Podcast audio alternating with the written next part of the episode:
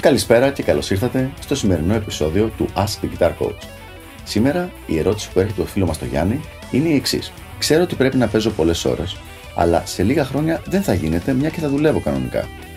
Είναι χαμένο παιχνίδι το όλο θέμα. Τι μπορώ να κάνω; Λοιπόν, φίλε Γιάννη, για να το εξηγήσουμε αυτό και να μπορέσω να σε βοηθήσω, πρέπει να καταλάβεις τη διαφορά ανάμεσα σε μελέτη βελτίωσης και σε μελέτη διατήρησης ικανότητας. Δηλαδή, άλλη είναι η μελέτη, η προσπάθεια που χρειάζεται για να βελτιωθεί σε κάτι και άλλη είναι αυτή η οποία είναι που χρειάζεται απλά για να παραμείνεις σε κάποιο συγκεκριμένο επίπεδο. Όταν μελετάς για να βελτιωθείς στην κιθάρα, χρειάζονται πραγματικά πολλές ώρες. Και αυτό, όπως έχουμε ξαναπεί, είτε δουλεύεις με καθηγητή, είτε δουλεύεις μόνος σου, είτε οποιαδήποτε μεθοδολογία και αν χρησιμοποιείς, σίγουρα χρειάζεται αρκετό χρόνο. Ναι, το να έχεις ένα δάσκαλο, ένα εκπαιδευμένο δάσκαλο, θα σε βοηθήσει μειώνοντας το χρόνο, αλλά και πάλι χρειάζεται πολλές πολλές ώρες. Λίγο το στρες που έχεις προσπαθώντας να βελτιωθείς, ε, λίγο το ψάξιμο το όλο το οποίο γίνεται αριστερά-δεξιά, συν τις πρακτικές ώρες που χρειάζεται για την βελτίωση του παίξήματος, μαζεύονται. Πραγματικά μαζεύονται αυτές οι ώρες. Μην ξεχνάμε ότι όταν μελετάς για να μάθεις και κάτι, υπάρχουν πολύ διαφορετικοί τομείς στους οποίους κοιτάς ή που τουλάχιστον θα έπρεπε να κοιτάς.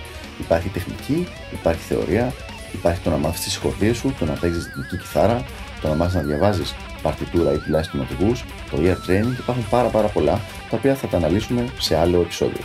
Άρα λοιπόν είναι αρκετά εύκολο να χρειάζεσαι 4 με 8 ώρες την ημέρα, αρκετά εντατικής και οργανωμένης μελέτης, για να μπορείς να κρατάς μια σταθερή ανωδική πορεία. Αυτό λοιπόν το πρόγραμμα, 4 με 8 ώρες την ημέρα, είναι ξεκάθαρο ότι δεν είναι κάτι που μπορεί να διατηρηθεί ε, για πάντα. Δηλαδή, ναι, με να το κάνει κάποιος για κάποια περίοδο τη ζωή του, μήνες ή και κάποια χρόνια σε αρκετό κόσμο, αλλά δεν μπορεί να είναι για πάντα. Κάποια στιγμή υπάρχουν, όπως πολύ ωραία είπες, δουλειές, υπάρχουν εξεταστικές στου φοιτητές, υπάρχουν διάφορες υποχρεώσεις, γίνονται διάφορα πράγματα. Ευτυχώς εδώ πέρα έχω κάποια καλά νέα. Αν καταφέρεις και έχεις φτάσει σε ένα καλό επίπεδο, για να διατηρήσεις αυτό το επίπεδο, ο χρόνος που χρειάζεται είναι πολύ πολύ πολύ λιγότερο. Δηλαδή πρακτικά με μισή με μία ώρα την ημέρα θα είσαι ok. Το οποίο όπως καταλαβαίνεις είναι τεράστια διαφορά από τις 4 με 8 ώρες που χρειάζονται για να συνεχίσεις να βελτιώνεσαι σε μόνιμη βάση. Θα σα δώσω ένα παράδειγμα για να καταλάβεις πώς δουλεύει το όλο θέμα. Ας υποθέσουμε ότι έχουμε δύο χωριά τα οποία θέλουμε να τα ενώσουμε με ένα δρόμο.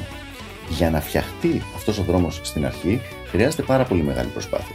Πρέπει να περάσουν μπουλντόζε, πρέπει να ε, καθαριστεί όλο το μέρος, πρέπει να πέσουν μετά, να πέσει πίσα, να πέσει άσφαλτος και όλο αυτό το πράγμα να γίνει ένας δρόμος.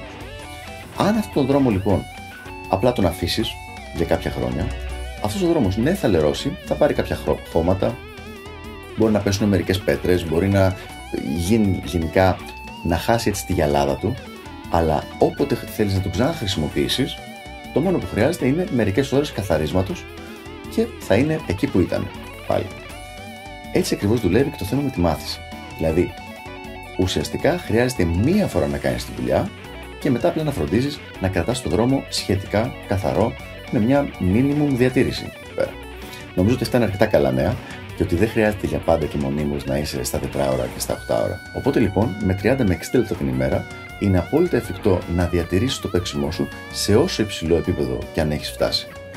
Άρα, τώρα που είσαι μικρός, δώσε πραγματικά πόνο ώστε να, δει, ώστε να μπορέσεις όσο πιο γρήγορα να φτάσεις στο επίπεδο το οποίο θέλεις και μετά θα μπορέσεις με μισή με μία ώριτσα maximum την ημέρα να διατηρήσεις αυτό το επίπεδο ουσιαστικά για πάντα για την υπόλοιπη ζωή σου. Ελπίζω να σε βοήθησε η απάντησή μου και τα λέμε στο επόμενο Ask the Guitar Coach. Γεια χαρά!